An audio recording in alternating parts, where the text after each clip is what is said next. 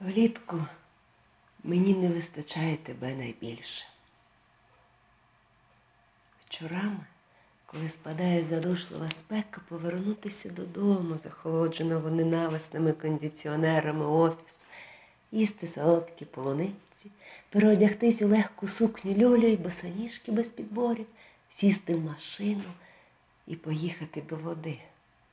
Сидіти на березі, їсти руками якусь смачну і шкідливу їжу, дивитися на хвилі, на чаяк, на дітей, що будують піщані замки, дочекатися відпустки прямувати кудись на південь розбитими шляхами моєї країни, зустрічати світанки на старих заправках серед безкрайого степу, запивати ходок гіркою кавою, купувати черешні абрикоси в бабусь на роздоріжжях, скорочувати маршрут, блукати серед занедбаної промзони маленького містечка, намагатись порозумітися українською з перехожими, приїхати нарешті до моря, вдихнути його повітря на повні груди, вибігти з машини, розкидаючи капці по пляжу, побачити дельфінів вдалині, підніматися вгори щовечора, разом дивитися серіали, самі читати сумні книжки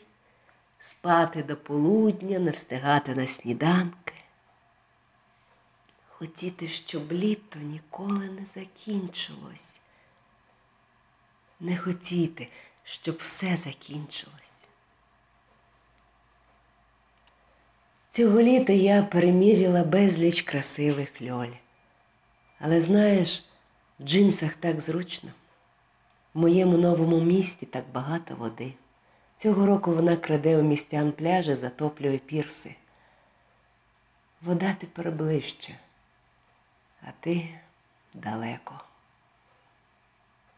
І мені все одно, коли закінчиться літо.